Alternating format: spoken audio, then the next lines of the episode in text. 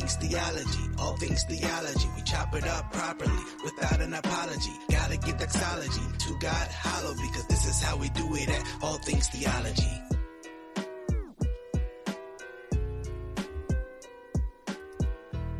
Grace and peace, grace and peace. Welcome to another episode of All Things Theology, where I'm your host, K Dub, and today we're gonna have a brotherly critique. Yes, but before we get into that, make sure you like the video, subscribe to the channel if you're not. As always, click the notification bell so you can be aware when I drop content. Yo, smash the like button, people. yes, as I stated, I am going to critique something a video where I was mentioned, my pastors was uh, was mentioned um, from Smart Christian Channel from Corey Miner.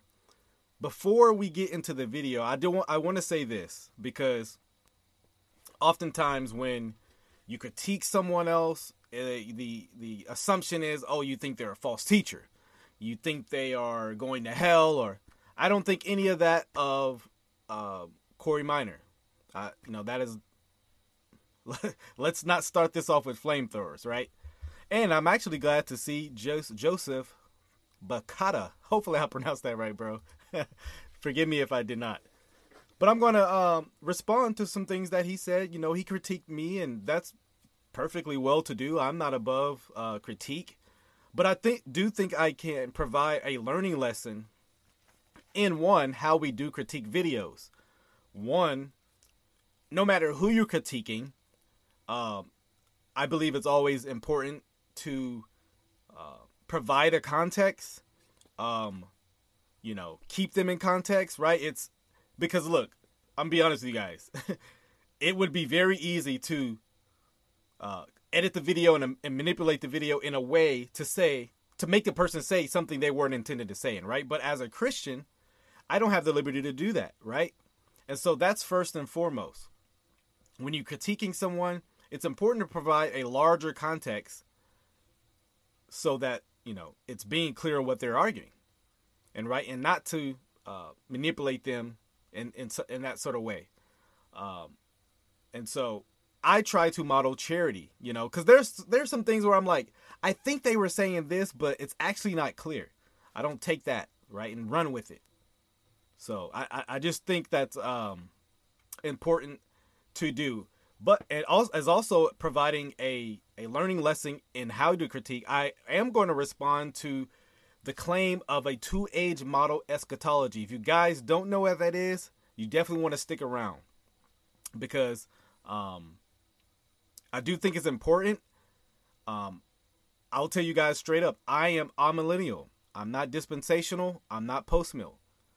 I've been talking a little bit more about eschatology uh, because I am coming into a position. When I say coming into, it's this has been year long study, years long study, right? Not just last week, and so, um, so yeah, I, I agree. My brother Caldwell, brother Caldwell, he says yes, sir. There's a right way or wrong way to do critique. Let's strive to glorify God by showing integrity. Demonstrating graciousness is critical. Amen. Amen. So I, I just want to get right into the video. I want to get right into the video. I got my Waterloo. I'm feeling good. So yes, I, I, I will repeat this again because I I please and, and if it's happening in the comment sections, my moderators please keep an eye on it because I'm not trying to heat up, add fire to where there's not fire in the first place. If you guys understand what I'm saying, I, I'm trying to come about this uh, as amicably as as gracious as possible in this video because um I'll, I'll, although I do have issues with what was said, right? I I there's a larger issue here. There's a there's a uh, or or for my part, not not even speaking about Corey Miner or Smart Christian Channels. I, I I believe there's a learning lesson to to learn here. So let's get into the video. Like I said, like the video if you're watching. Let's get it. Yeah. A lot of people I'm picking on reform today, guys. I love the my reform brothers. I do. Uh, I've been called reform. I'm, I'm cool with that. Uh, but folks who are reformed, folks who are Calvinists, five point, four point, twelve point, eight point Calvinists, whatever you are, um, there is there have been times where uh, you might want to lean on a viewpoint that's held by the majority of people in the reform camp just because they're reformed right? Now i want to pull up something and this is going to segue us into this. And let, let me just stop him there because like i said when corey's right when somebody's right i think it's important to acknowledge when they're right when doing critiques right? You don't have to right bash on everything they say or um, you know disagree with everything just to be disagreeable. There are many people reform camp any camp that just agree with a position just because it's the ma- majority or the popular or most held. So he's right on that. That there are people like that. But that can also be used the other way where you kind of muddy the waters to assume that's where your, per, your you know a person is coming from. Um, I first started studying eschatology um, maybe five years ago, and the person I just started listening to was John MacArthur. And I quickly saw that it wasn't meshing with other uh, eschatology, uh, the other beliefs that I held to. Um, so I, I, you know, this may offend some people, but I do not believe it. Uh, dispensationalism was consistent, right, with the whole orb theology that I had and held to. So I could not embrace it. I did not see it being a consistent system of thought throughout all the scripture. Like I said, hey, you may disagree. I'm up for conversations. But to his point, I agree in generally with that. But next, he's going to play a actually a uh, a, a uh, clip from my pastor Emilio Ramos. I have learned a lot from Emilio. Um, great, good brother, great pastor. Um, uh, you guys should be jealous of the pastoral leadership I'm under. no, love your own pastor, right? But I'm very thankful for Emilio. I've learned a lot from him. Uh, I mean, been to his home and uh, just seeing his care, and you know, so a lot of things were assumed about um, Emilio. Uh, you know that um, that I thought was a bit unfair, but we'll, we'll, I'll show you why. Uh, but like I said, I, I want to show. Obviously, I want to respond to some of the critique, but I also want to uh, demonstrate for brothers how we are to critique one another. So hopefully that's helpful as well. So let's let's continue. I want to show this video real quick uh, by Chris Williams. Uh oh, uh oh. Push. I'm, I'm, pushing the wrong thing. Um, I was going to blame the computer, but it's me. But I want to play this clip, and I want you guys to see if why I have an issue with what he's saying, not against a person or against KW True. This isn't KW True, but this is a, this is a person who is um, it's called a critique of the of the millennium, dispensationalism and postmillennialism. I'm not going to go into his argument, but there's something that he says at the very beginning. Well, and, and so I'll stop right there because I actually am curious. Did Corey Miner actually watch the video, or did he just hear the first 20 seconds, which he's going to play, and have an issue? Because if you don't listen to the totality of the argument, you're not really hearing the full uh, weight of Emilio's critique, right? So, but we'll play that here in a second. Uh, wait a minute, hold on. We got to stop. Matter of fact, stop preaching. Let's deal with this first part that you that you have, and so let's go there. Let's see if I still have it set up correctly. I do. Okay, cool. And so this was actually a uh, Sunday school that was two weeks ago at my church, Heritage Grace Community Church in Frisco, Texas um, where I am a member of. Um, he said Emilio Rum, and he was teaching. We're going through eschatology. Okay, great. So Smart Christian Channel is in the video. Grace and peace, bro. He said I'll watch the video. Cool. Well, I'm glad you're here, so you can uh, hear some of the pushback I have, uh, and hopefully you will um, just see my side. I'm not asking you to agree with my conclusions, but uh, see my side of things. Okay, and so I appreciate you being here. And so yes, this was a teaching on the age the the the two age model. The present age or the present evil age and the age to come. Now Corey Miner has issues with this uh, teaching, but I'm actually going to show why I believe it's a biblical system of thought. And Jesus uh, presents actually one of the most clearest uh, teachings on this two age model. If you can bear with me, we'll get to that. But I want to play this video so that, remember, I talked about in the beginning, playing the larger context. It would be hypocritical if I didn't do that, right? So I want to do that. Let me push play. Ages. I believe that there are only two ages. There is the present age that we talk so much about, which we are in now, which Galatians chapter 1, verse 4 says is the present evil age, okay? And then there is only an age to come, right? Which that, when, when it speaks of those categories, present and age to come, uh, age to come is speaking about the heavenly state. Now, my what I would say to him, and I, I'm, I don't I don't know if he's gone to seminary or anything like that or whatever, but depending upon what seminary you go to, they're going to just tell you no, tear the paper up, write that over again. What do you mean by there are two ages? He's talking about. Well, Corey, this is where I think you were a bit unfair to Emilio because you played 27 seconds of his argument and you don't actually allow for the culmination to, for him to actually finish his point to where you say, "Oh, I just throw it in the trash." If he, if he would have went to seminary, they would just throw it in the trash. Well, a seminary professor would read more than two lines of the paragraph. So that's where I don't think you were fair to uh, Emilio Ramos. To um, you know, so I would I would caution us to make uh, large claims like that before we've actually heard the argument. Right now, he's presenting a case. He's stating, yes, he's making an assertion. Later on, he will actually present an argument for it.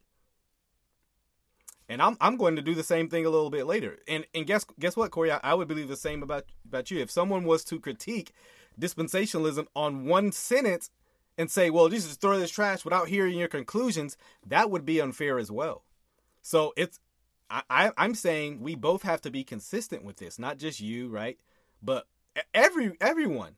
We should actually hear the argument presented before we say, "Oh, just throw it in the trash." I, I, I don't think that's quite fair, but we will continue.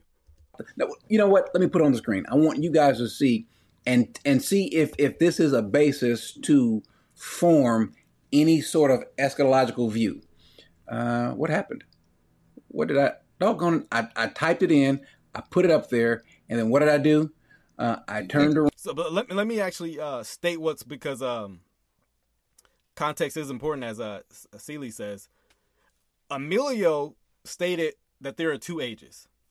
And then he goes on to um sorry, let, before I get to that, let me actually ask answer Joseph's question. Uh that's why I said what does he mean by the age to come, allowing him to define his terms. Absolutely. That that's that's what I believe a, a you know, if you're trying to be fair, that would be like the first question to try to understand. And and, I agree with you, Joseph what does he mean by uh, present evil age and age to come? If you, if you stick by, I'm going to actually define what I believe those things mean biblically, and we're going to walk through a few passages. Okay, so, um, like I said, I I do think there is a, uh, you know, the first to present a case seems right till a second comes along and examines, um, in in many issues like this. But what Emilio was doing was he stated that there are two ages to come, and then he uses Galatians uh, 1 4, I believe, which uh, Corey is about to bring up, to describe the totality of the present evil age.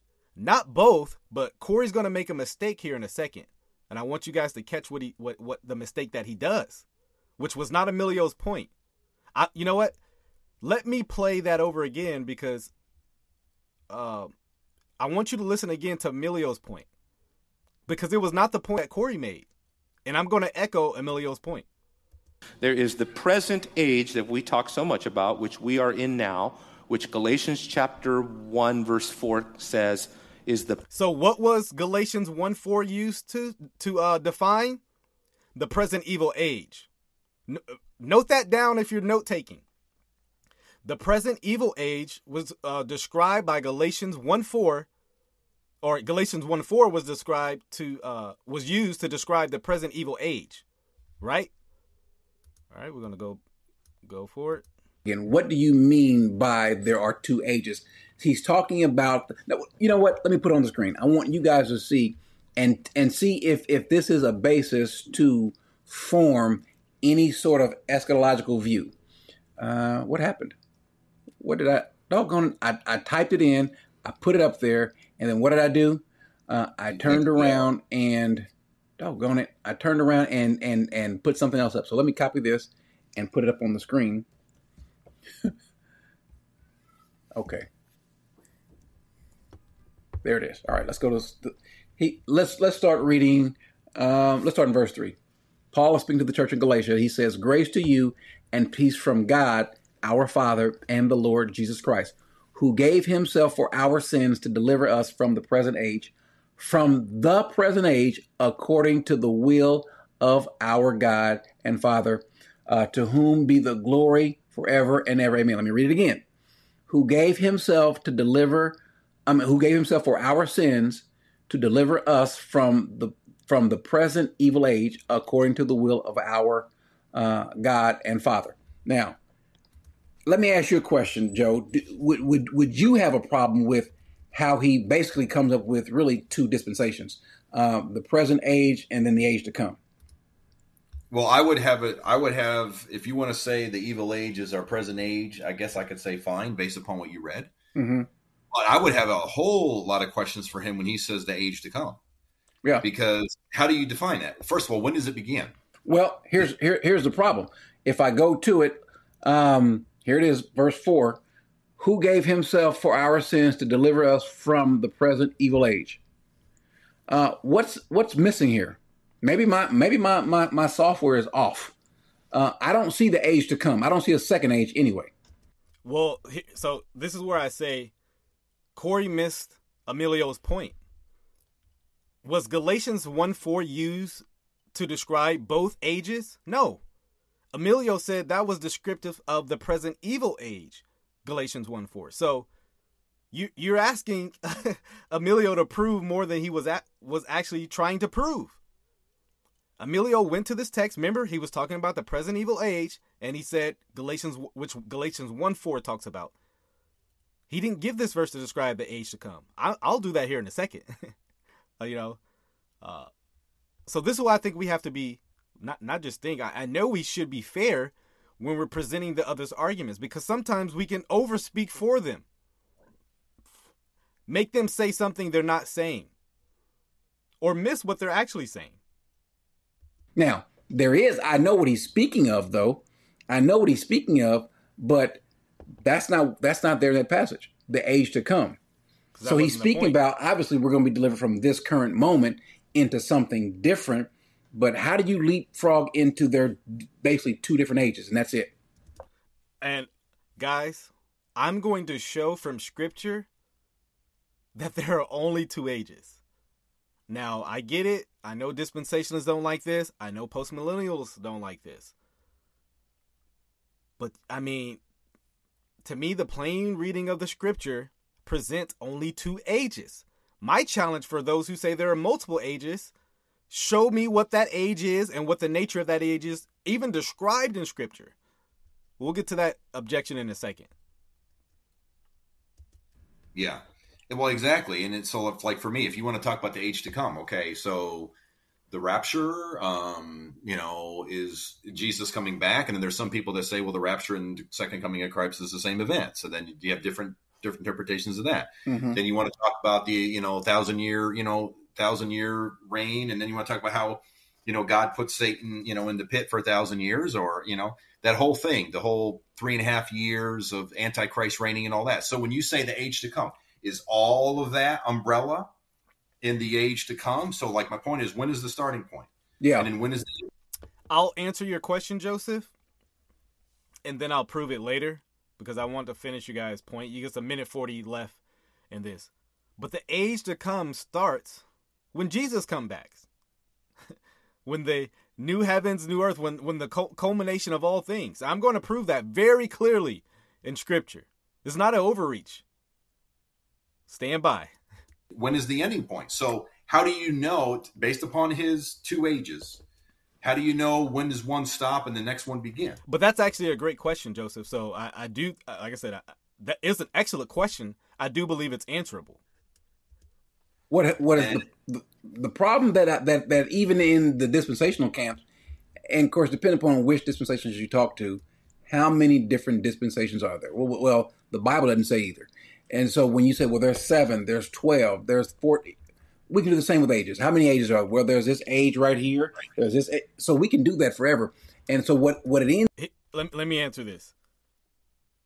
The Bible only speaks of age in the present evil age and the age to come, or the end of the age. Pretty much the here and the now, or, the, the, the here and the then.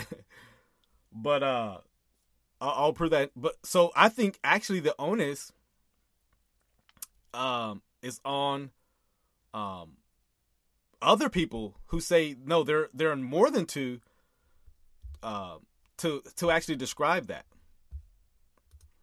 Joseph says he asked that because I never saw your pastor's video. Nope, no problem, Joseph. Uh, like I said, this is brotherly critique, you know, and so I, I, my main thing, okay, if you, if you know, if you stay dispensational, okay, you know, uh, I believe that dispensationalists are brothers, unless you like some crazy hyper dispensationalist, but that that's another video for another time.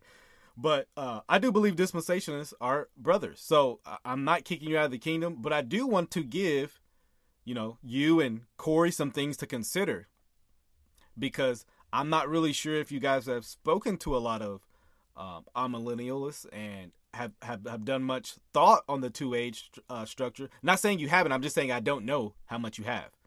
Um, eschatology has slowly and creepingly become one of my um, more interesting studies because I've read some some some uh, some on the issue. Read books like the Bible in the Future by uh, um, what's the brother's name? Uh, Anthony Hoekema. uh, you know, uh, Kim Riddlebarger's book, The Case for Amillennialism. Um, you know, G.K. Beale's book on the Book of Revelation. And so, in the last three, four years plus, I've done actually a lot of study on eschatology, and for the most part, I've been silent. You know, on it publicly. And so we'll get more to that in a second. Up being is really classic eisegesis. And and so one of the things, guys, that, that Joe and I were kind of laughing about is uh, if you're going to hold to sola scriptura and you violate sola scriptura, uh, well, that's not that no bueno. I, that's my Spanish for today. That's no bueno, right? Right. And all right, so Corey accuses, hey, eisegesis, right? Yes, Dr. Sam Storms' Kingdom Come as well. Yes. Eisegesis, right? We we claim to hold a sola scriptura, but we're really stuffing some other stuff in there. That's the claim, right? I, I right? I, I I didn't. Oh, let me play it again, just in case you're saying I misrepresented him. Well, the Bible doesn't say either. And so when you say, well, there's seven, there's twelve, there's forty, we can do the same with ages. How many ages are? Well, there's this age right here. There's this, so we can do that forever. And so what what it ends up being is really classic eisegesis. And and so one of the things, guys, that, that Joe and I were kind of laughing about is uh, if you're going to hold to sola scriptura and you violate sola scriptura, uh, well, that's not that no bueno. I, that's my Spanish for today. That's no bueno, right? Right. And I think, wait a second. I, someone asked, "What is this pastor's name?" I don't. I don't know what his name is. I'm. I'm. I'm sorry, guys. When I look into the link, I don't see his. Uh, uh, I don't see his name over here. So, uh, oh, I'm sorry. I'm sorry. His name is Emilio Ramos of Heritage Grace Community Church. Okay, cool. That's his name. Um, but whether he's right or wrong, how you got to that conclusion, Mr. Ramos, is faulty. That that that's not no. Again, my Spanish. Okay, so how Emilio came to the two age model in Scripture is faulty. Okay, that's the claim. Uh, that's the claim. Again, Mr. Ramos, which you'll understand. Uh, well, I shouldn't say that. I don't know if he speaks Spanish. He has a Spanish name. He does. But still, no bueno. that, that, right. that I, I, don't get that. Um, the same with anyone who holds to my. And that's for the most part. It was 10 seconds left, and he goes on to something else. But that's the claim that, uh, you know, he, he claims, hey, that the Bible nowhere teaches two ages. Matter of fact, he he he says, "Hey, we're not actually sure how many ages." Well, here's what I want to do, guys. Here's what I want to do. If you have your Bibles open, you have a browser you're able to open, please follow along with me. Because I believe I'm going to present a case, an argument for two ages only by default. Like, this is how it only can be, according to what Scripture says. So, we'll get into that. We'll get into that. First text, out, well, first, here's my assertion. I'm going to uh, discuss the present evil age, which I, I don't think most people will have an issue with what I say about the present evil age. It's really the age to come, which people have issues with. But let me allow me to mark this off. Uh, the age, that is the present evil age, is characterized as follows it is filled with disobedience, it is evil, it knows suffering and death. Its philosophy is earthly, unspiritual, and demonic. Allow me to prove some of those real quick. Like I said, please follow along with your Bible. And like I said, what make sure you like this video as well if you're watching. First text I want to go to is one of the texts he read from, right? Uh, Galatians 1 and 4. For context, I'll read verses 3 and 5. Um, Grace to you and peace from God our F- Father and the Lord Jesus Christ, who gave himself for our sins to deliver us from this present evil age, according to the will of our God and Father, to whom be the glory forever and ever. Amen. So here, Paul describes the reality of the now, the here and now, as the present evil age. This world, this system, in its totality, can literally be described, according to Galatians 1 4, as a present evil age, a present evil period, a present evil time, system, right? Thoughts, all of that is described as the present evil age. You following along with me? Let's keep going. And like I said, I, I do want to, pre- I, I will present, I will build on this argument I'm presenting. The next text I want to go to is Ephesians chapter 2, verses 1 through 7. Ephesians chapter 2, verses 1 through 7. Please, guys, please, especially if you disagree, please follow along. If you don't understand, you're, you're like, okay, I'm trying to wrap my, my brain around it please follow along. I, I believe it'll be so helpful, so enlightening if you follow along this Bible study here with me tonight. Ephesians 2, Ephesians chapter 2, verses 1 through 7. Again, we're discussing the present evil age. Um, and, it's, and it goes, and you were dead in the trespasses and sin in which you once walked Notice this language, guys. Notice. Remember what we just read about delivering us from this present evil age, right? This system, this thought, this time, this period of, of being dominated by sin. He says, You were delivered, you were dead in trespass and sins, in which you once walked, following the course of this world. You, you check that out? Following the prince of the power of the air the spirit that is now at work in the sons of disobedience. So so peep this out, man, because Ephesians 2, 1 through 7 is, is packed with this present evil age ideology, this thought. Okay? So here he says, following the course of this world, right? And then following the prince of the power of the air. Again, this system, this this principality, this this age, this system, this ideology, I mean, is its course is set on evil, right? And like, let's keep going because Paul doesn't stop there to de- to describe it. Among we all once lived in the passions of our flesh, carrying out the desires of the body and the mind, and were by nature children of wrath. Like the rest of mankind, like everybody is just on this course, right? In this present evil age from birth, right? Children of wrath, right? Oh, verse 4, man. Verse 4. But God. Right? You know the hymn, but God. But God. right? When did this present evil age begin? Stand by. We'll get there. Because we're going to describe the nature of it. When I describe the nature of it, I think it'll actually help us to understand this. Right? Um where was I? Verse 4. But God, being rich in mercy, because of the great love with which he loved us. Right? Even when we were dead in our trespasses, made us alive together with Christ. By grace you have been saved. Verse 6, verse 6 and 7.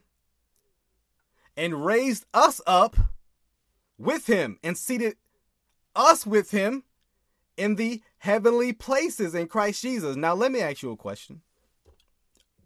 Where are you seated right now? I'm seated in my room. And so, what does Paul actually mean that Christ has, we have been seated with him in the heavenly places? Here's what he means that the age to come has come spiritually in our hearts. Jesus says that in, in, one place that the kingdom of God resides within us. So there is a tension in these two ages, which I'll talk about about a little later. But the only the, the tension in these two ages only reside in the believer's heart, not the unbelievers. See, this is where I believe postmillennialism gets it wrong. Oh, let me say, let me save the heat. so right, seated us up with him in the heavenly places in Christ Jesus, so so that so that in the coming ages, future, he might show the immeasurable riches of his grace and kindness toward us in Christ Jesus. Well, okay, but hasn't he showed us that now? Brothers, we partake in the blessings of the age to come, though the culmination of that event has not already happened. Right? This is this is so important to understand the already not yet aspect of eschatology. Right?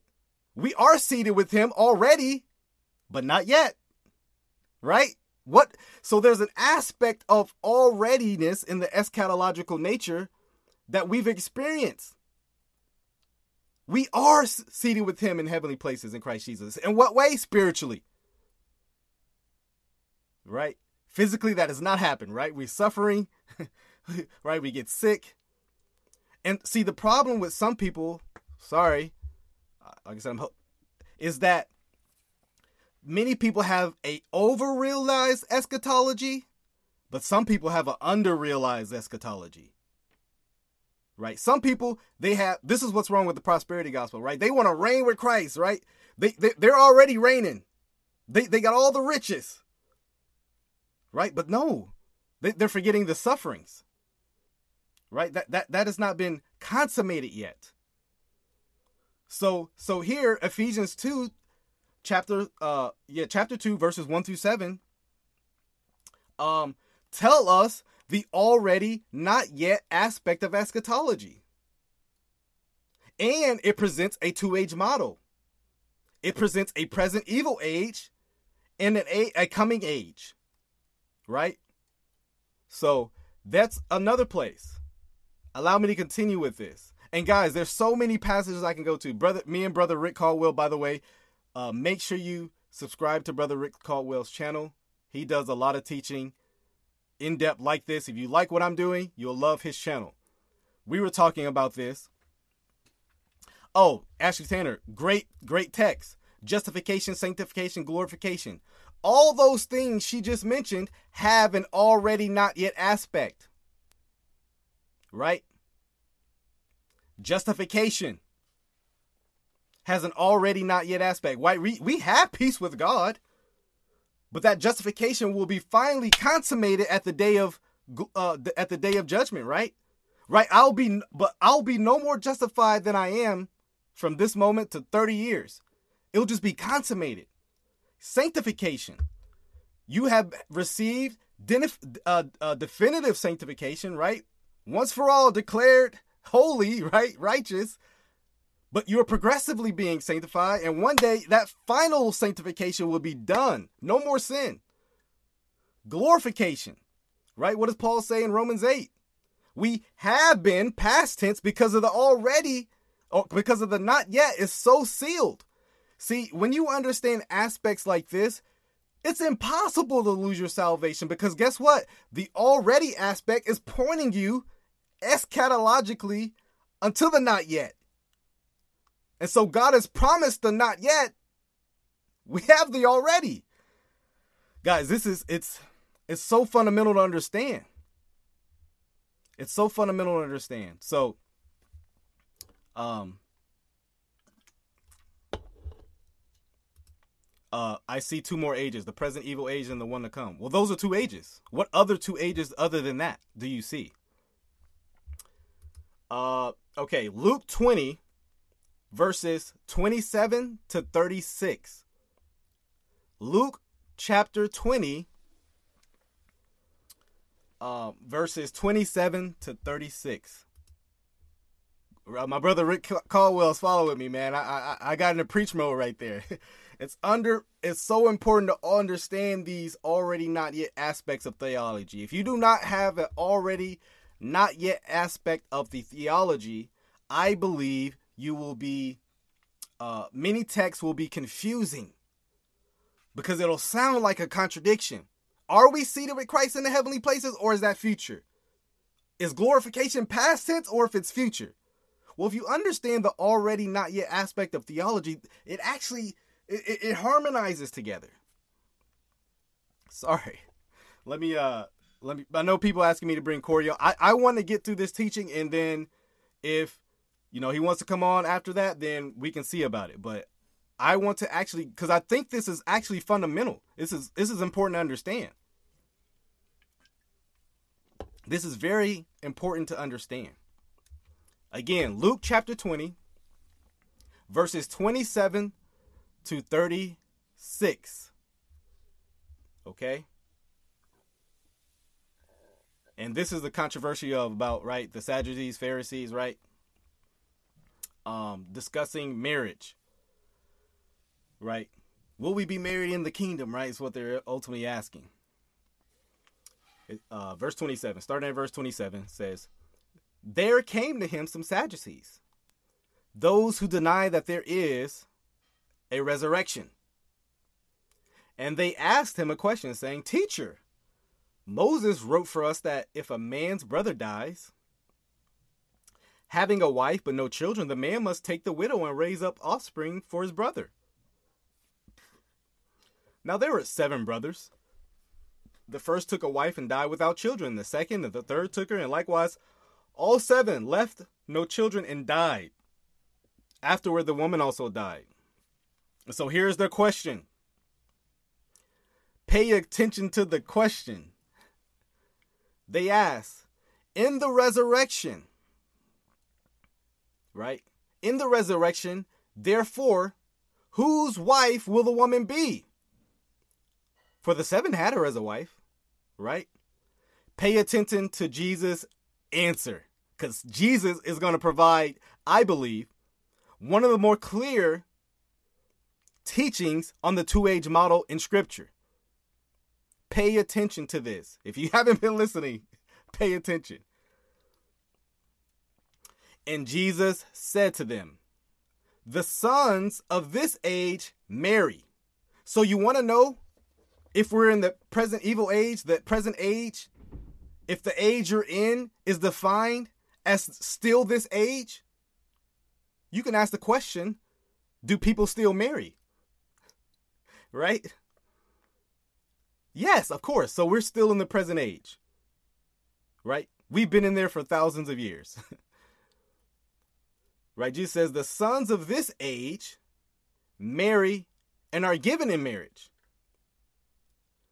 Notice this. Notice this. But those who are considered worthy to attain to that age, future that is the age to come. That's the, you know, the future age. So those who are considered worthy to attain to that age and to the resurrection from the dead neither marry nor are given in marriage. So here's what you can ask Is the age that you want to fit your your you know your millennium, your your your your eschatological position. Is it does it does it still have marriage? If so, it's not the age to come, it's still the present evil age. It's still the present age. But Jesus is actually going to go further. So in the age to come, but we already know what the age to come is. That bro, that's heaven. That's that's the culmination of all things. But let's keep going. 36. So here's Jesus' reason for why they're not going to get married. Verse 36 For they cannot die anymore. Whew. Jesus bringing the heat. They can't deny die anymore because they are equal to angels and are sons of gods, sons of God, sorry, being sons of the resurrection. So here's here's a couple things. They've experienced the resurrection. They they they they notice this, they are equal to to angels and are sons of God. They've experienced the glorification. Verse 36 per A, they cannot die anymore. So, the age to come can be wrapped up in a few things. They don't marry, they don't die, they've been glorified, and they've been raised. Jesus taught it right there. Oh, br- brothers, it's so glorious once you understand it. But let me let me keep going. Let me keep going because, like I said, I, I got a few more texts I want to uh, explore. A few more texts I want to explore. This text is simply um to bring out that there are two ages that Jesus brings out multiple times in the Bible. I'm not going to discuss this controversy, but again, this verse I'm going to go to is only to teach the two age model. Matthew 12, 31 to 32. Again, Matthew 12, 31 to 32. All right. The text says, Therefore I tell you, every sin and blasphemy will be forgiven people, but the blasphemy against the Spirit will not be forgiven. And everyone who speaks a word against the Son of Man will be forgiven, but whoever speaks against the Holy Spirit will not be forgiven. Either in this age, present age, right? Or age to come. So Jesus presents two ages here. If there are more ages, Jesus doesn't even talk about it. He doesn't talk about whether forgiveness is even possible in those ages or not. So I, this is why I say the onus is actually on those who present multiple ages to find them. Because Jesus always Jesus frequently always speaks in present age, age to come. Present age, age to come. And we're going to see here in a second as well. Guys, I know that this can be pretty lofty. This can be uh what's the word? Uh new, but I believe this is a clear, uh, clear teaching in Scripture. Like I, I, I get it, I get it. The already not yet yet aspect can be new. It can be unfamiliar to many. Is there sin in the age to come? Of course not. Of course not.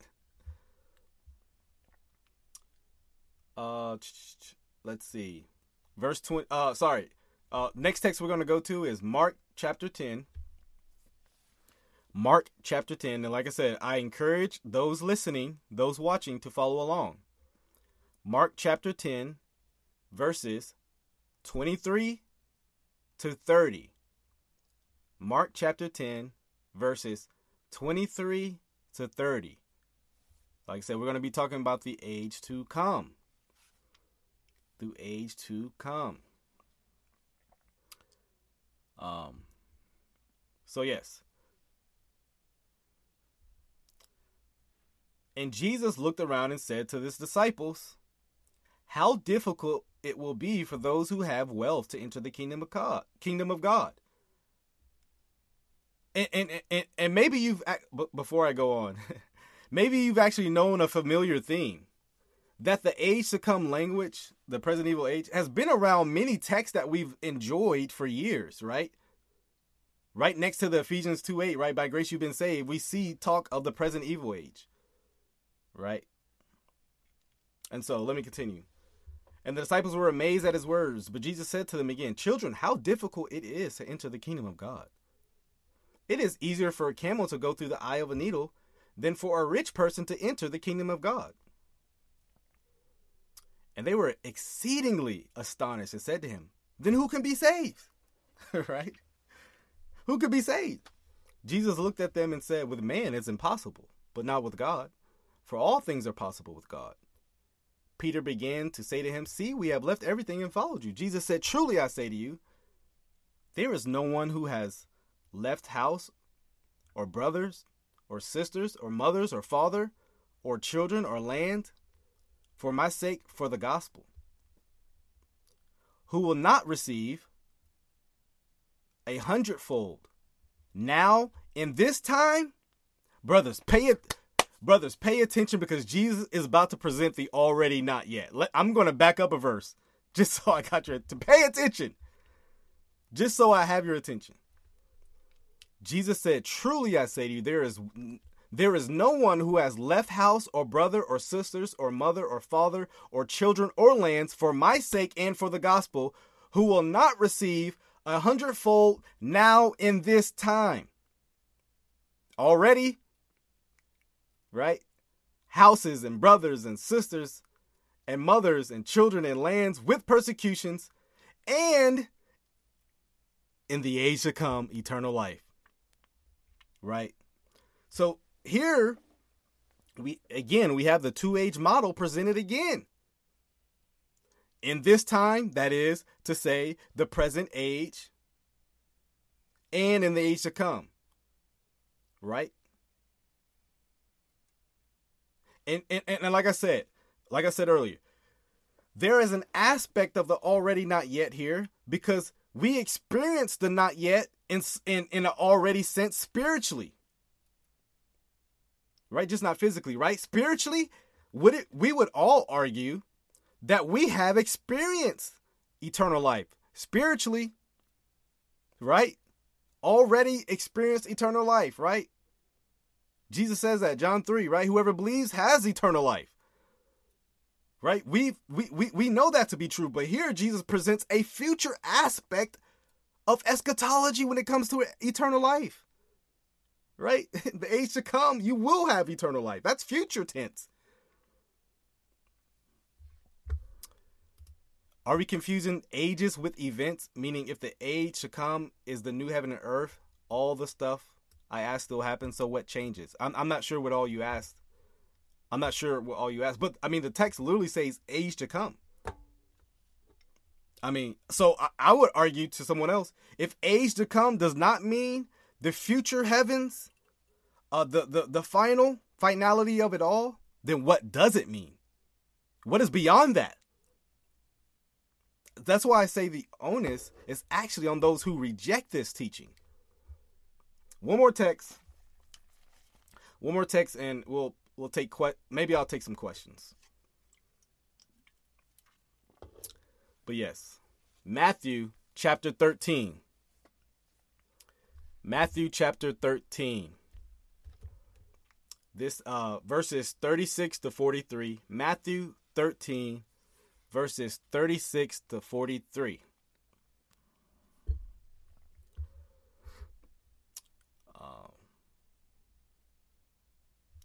Yes. Matthew 13, 36 to 43. Aaron says nobody denies an already not yet experience. Well, so actually, some people do. Some people do.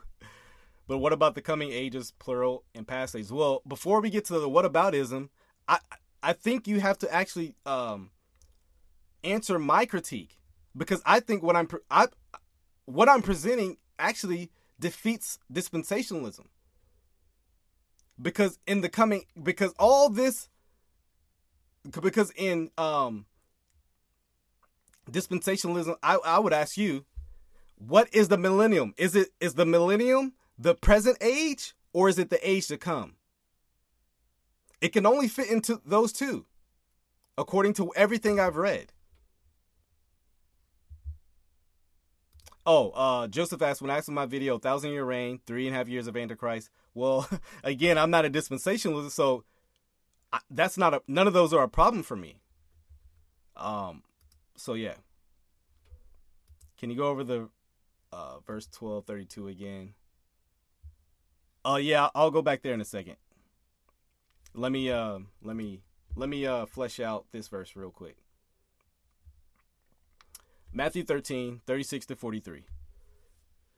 Then he left the crowds and went into the house, and his disciples came to him, saying, Explain to us the parable of the weeds of the field. He answered, The one who. So this is Jesus actually explaining his parable.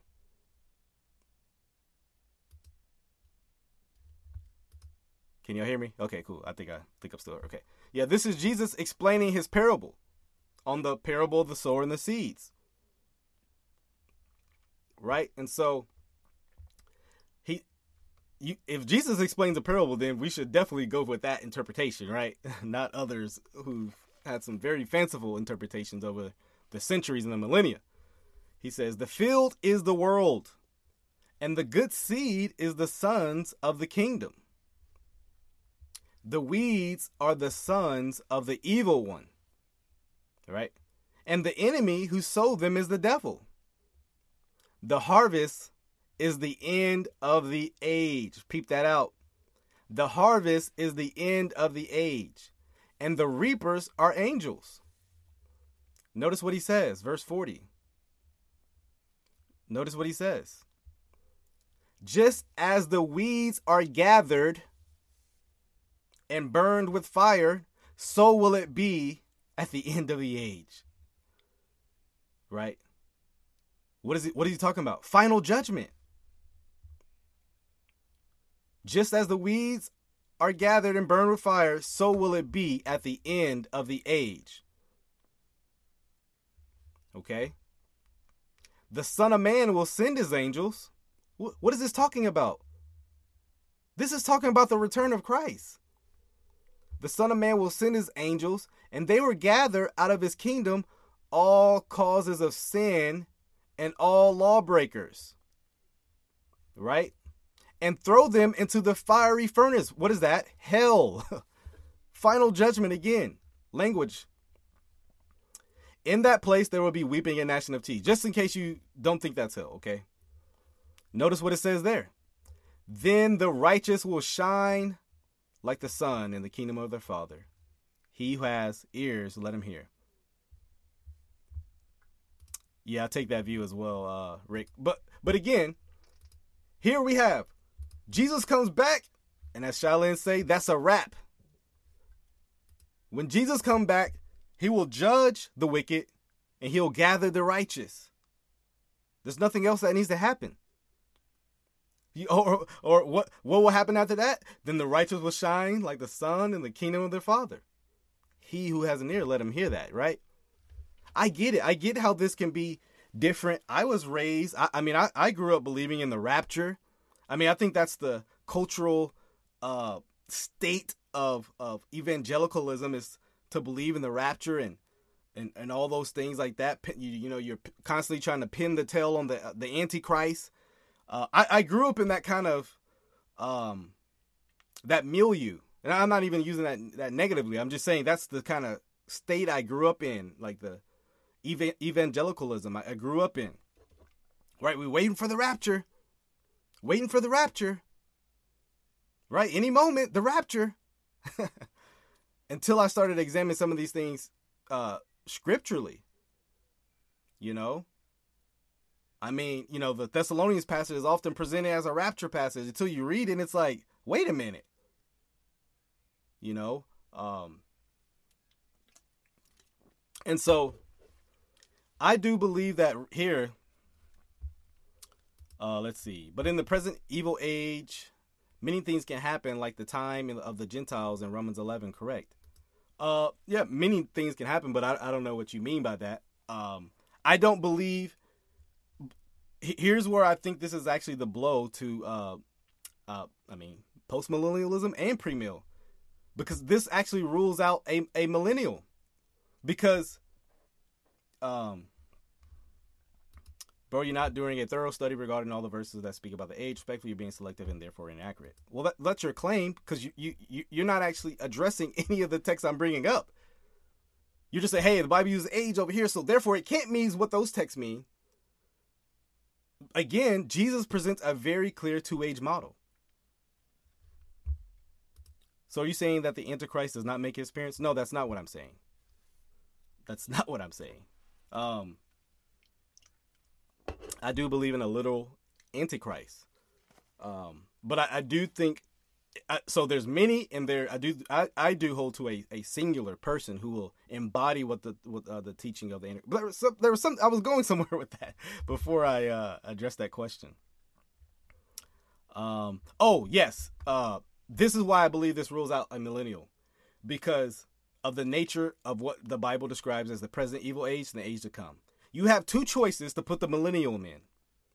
You can put it in the present evil age, but that doesn't seem to fit what people are talking about with the uh, present evil age, with the with, with the with the millennial, right? Because things are supposed to get better from a post mill pre mill perspective, but it it does it doesn't fit the age to come because there's marriage in the millennium from the post mill pre mill perspective, so it can't be the it can't be the uh, age to come either. So here's what you have to do you have to create some kind of third age.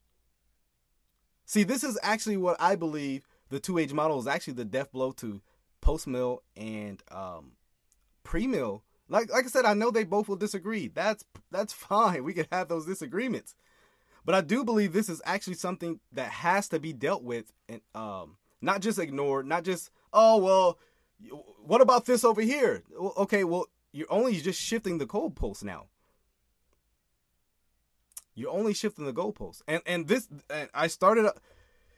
I the reason why I I did this video is because um, the two age model was presented as some non-scholastic, uh, just almost idiotic belief, eisegetical belief that oh oh uh, people in the reform camp, some in the reform camp hold to.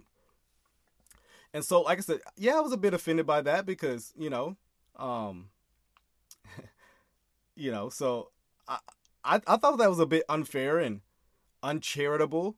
Um, I, now you can have your strong critiques, right? I believe my position uh, defeats both, but I still think I've been charitable. Uh, I don't believe I misrepresented any position today. If so, uh, please let me know. And, and, and, and I say that because and to be fair, there are, I guess there's a, um, um, you know, things to think about. Uh, there's multiple post mill positions, multiple pre mill positions. So I'm not saying I'm addressing every point. So please be fair. Seventh from Adam says K Dub is bringing up some good points, and I'm pre mill. I appreciate that, bro. Long time no see, man. That's all I'm trying to do. You eh, you guys know how I do here, man. I just want you to Think about it. Think about it, man. Look, hey, if if I change your mind on these issues, hey, good. I, I mean, that's my goal, but I get it. Not everyone will agree with me. Not everyone agree with me. Let's just see if Brother K will address Colossians 126 and Ephesians 2 7. well, I, I I have addressed Ephesians 2 7. You, you came in a little late. But two, you you should address my point. Not do whataboutism and say, well, what about this text over here? What about this over here? If what if I, my positive case I'm presenting is actually true, then you have to deal with that point. Right? You have to deal with that point. So, I mean, you, like, like I said, we, we can all go to see. This is what actually this is what Arminians do when you take them to Romans 9 or, or Ephesians 1 or you know or you, you, you teach about salvation by grace you go to Ephesians 2 somebody always well, well James no deal with the text I'm saying we can we can address those issues afterwards right but we can't do whataboutism when when we, we're doing exegetical, uh, you know, giving an exegetical explanation, you know. So, I mean, I, I I just think that's being consistent with my theology elsewhere. Like, if someone wants to, if someone was to do this with with Reformed theology, right, jump out of Romans nine and go to John twelve, we would be like, bro, you just jumped out of the passage. But you're doing the same thing here. We we, we have to be consistent in all our theology. I, I get it. I get it. I get it. I, I know some of these things can be difficult and challenging. I know there are some difficult texts. I'm not saying there aren't things to think about. I'm not saying there aren't things to think about from the dispensational side. Oh yes, Ms. Vanessa, is one you're gonna want to catch this replay. Christ was speaking to the Jews who expected an earthly kingdom. He wasn't addressing the church. See, this is actually one of my big problems with dispensationalism.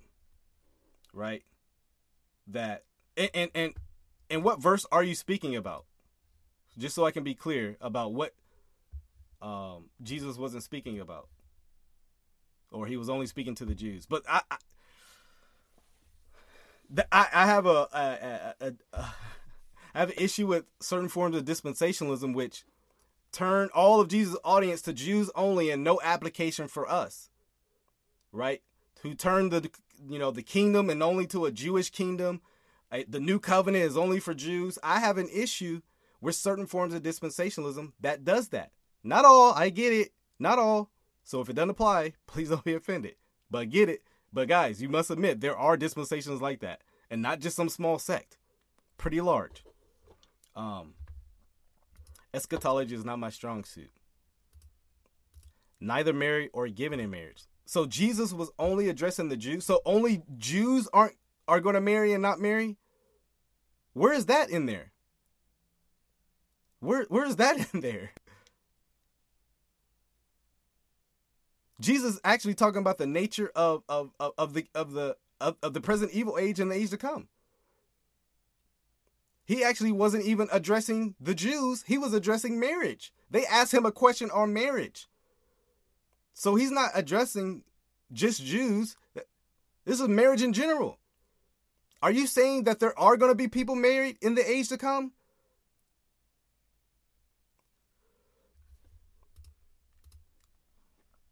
I agree or agree with that. Let me let me give some resources.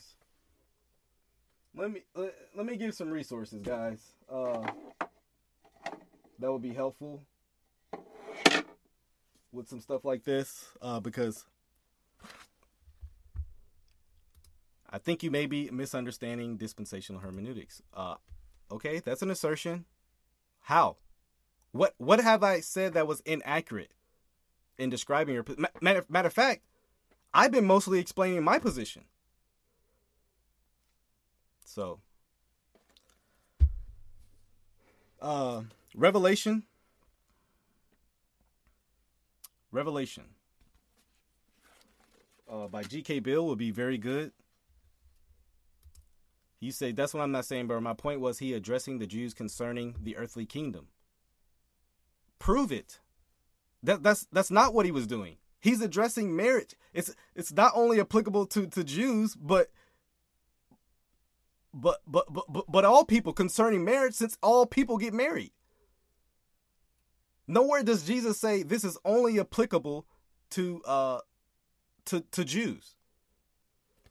So yes, this is a good source to read. Uh, G.K. Beale's commentary on the Book of Revelation. Uh, who did I mention earlier? Oh, this is a good book as well. This is a this is a low key gem. It's called The End: The Church's Hope, the Reformed Doctrine of the End, the Millennium. Um, Good book by David Engelsma. I mean, I just I just ripped this book to shreds. I just I just tore that book up. Um let's see what else. This book as well. The Bible and the Future. Anthony Hoekema. Uh, again, I mean, I was just devouring this stuff in the last year or two um, probably a couple more years ago. But um, let's see. Those are some good starters right there. Um, I have some other stuff as well. Um, I have some other stuff as well, but those are some good starters. Man, I hope this video was enjoyable though, but uh, you know, the the teaching um I'll have to do more stuff like this. Man, I'm I, I'm feeling like a Pentecostal preacher right now in this hot room I'm in. Man.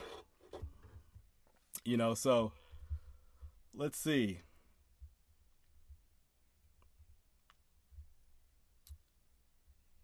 See, even this, uh, Joseph is a dispensationalist, and I actually appreciate your interaction, Joseph. Man, maybe we can we can talk um, offline or you know something, or, uh, you know, if you're willing. Uh, but he says, I agree. Jesus was referring to all people with him in the new heaven and new earth, not just Jews. That doesn't make sense to me. And like I said, he's he's he's dis- he's I think he's dis- disagreeing with me on some aspects of what I'm teaching. I, I don't know, but I know he's uh dispensationalist some some variety, and so that's that's someone not in my camp, quote unquote, saying, "Hey, he's he he he's seeing what I'm saying." At least on that issue.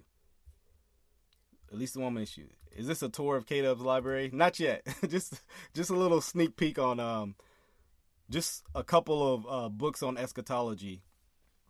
That'll be good. I don't know if you see this book here. This book as well. It's called The Commentary of the New Testament Use of the Old Testament by G.K. Beale and uh, Carson, that's actually a good book as well.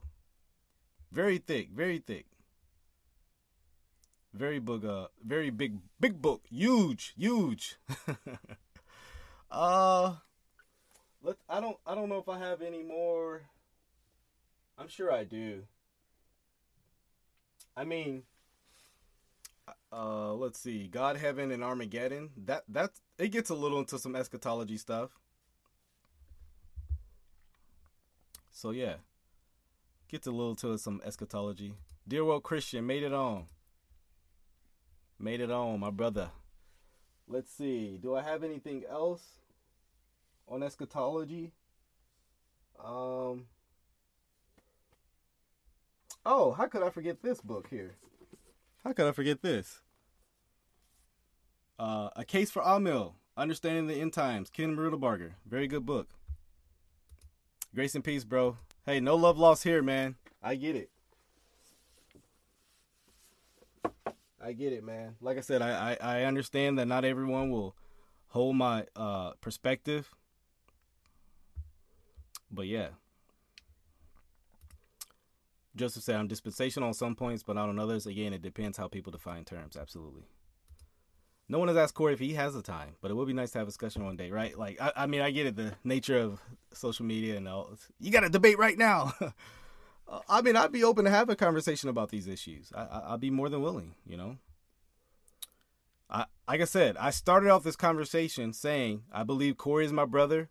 Um, I, I, I didn't say this, but let me say this: I appreciate his channel. I appreciate what he's done. I disagree with a lot of stuff he does. That's fine. He's spreading the gospel, spreading the word.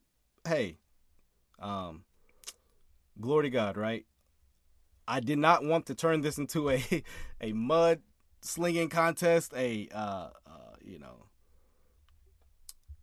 Amen, Ken. I, I agree with that. The first resurrection in Revelation 20 is spiritual resurrection. Believers have already passed from death to life. God makes alive when we're dead. Amen. The second res- resurrection is the bodily resurrection. Absolutely. Absolutely. Is is this live? Sounds like we're live. I like to chat. Joseph, man, I would love to chat with you, man.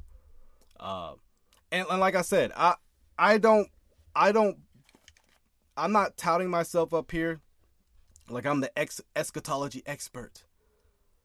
Um I don't I don't I don't know it all. I I don't. But these are things which what I presented today, I, I am firm in. This is what I hold to. I'm pretty rooted in my amillennialism, uh, because of my my my my belief on the two age model.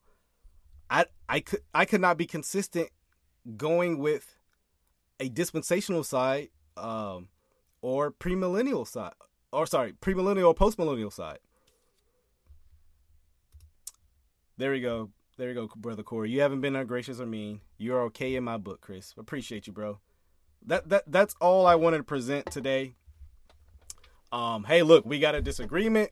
That's fine. You reviewed my video the other day. I don't think you were uh, mean spirited. Uh, there's some things I, I think I had to correct, or you know, maybe yeah, correct. You know, that's fine. Look, I I'm not abro- above reproach as well. Like there's going to be a time, there has been time where people have uh, re- rebuked me, corrected me, and I've had to okay, I, okay, you know. Um. So yeah, um, we, we just have a disagreement. That's all. That's as simple as it is. No one's calling each other heretic. no one's, you know. So Nina says, "I appreciate your conviction. I haven't been able to keep it on my mind. Like I said, I hope the I, I hope you guys will invest in some of the resources that I actually, uh, um, you know, recommended. Maybe watch this video twice because, like I said, this was a a large, in depth, quick. This was a, you know, speed of light course on already not yet the two age model eschatology. Uh, and like I said, a, a brief, and we could have gone um, we could have gone a lot more in depth, but I did not want to overwhelm, which I probably did. it's always the case, right? You, you know, as a teacher, you try not to overwhelm those who uh, may not be familiar with the topic or, uh, you know, just not as familiar. Yeah, and sometimes we go over people's head, not because they're silly, just unfamiliar with the topic. Also, Hey, I'll I'll I'll take I should I'll name my channel Dumb Christian Channel. Actually, I didn't say. I said if we had time, I would. But this kind of shows you. I don't know. People sometimes listen. Maybe we can set something up. How about that?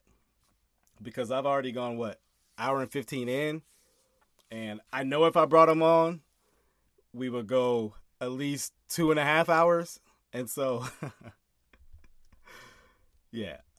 If you, I, I think it would set up a better discussion if one we had a a, a topic, and um, also it was yeah planned out. So I, would be I'd be willing to do that. Um, I would I would hope to have a discussion on the two age model and the nature of the two age model. Um, so yeah. Um, so yeah, man. I, I like I said, I, I hope I just gave you something to Think about it. Think about. You know, that's it. That's that's my goal to put a put a rock to be a holy rock in your shoe. you know, and so um yeah, that that's all I wanted to do. Uh is is to make you think about something. Think about something maybe you've not thought about or never even considered. And so if you did that, that my my job my job was done. If if I cause you to, hey, okay, he made a good point. I need to have a, a, a answer for that passage. Um, I need to deal with that point. Um, you know, so and like I said, I do think I do believe the things I brought up need to actually be dealt dealt with and not just dismissed as, oh, that's just silly. We know that's not true because the rapture or thousand year millennial. Well, don't assume your theology. Deal with the point I'm making. And so, um, hopefully it was helpful. Hopefully it was educational. Um, we're probably gonna wrap this up here. And so, man, uh, I appreciate you guys, guys all attending. Leave leave a comment. Let me know what you think, man. If there's something I need to clarify, because man, I just was not clear. Let me know. That's very possible. Let me know, and I will seek to clarify any misunderstanding um, or miss misspoke that I that I did. You know, so guys, let me know. You guys know how we do it here at All Things Theology. Till the next time. Grace and peace, y'all. Grace and peace. Grace and peace, y'all. Till the next time. Grace and peace.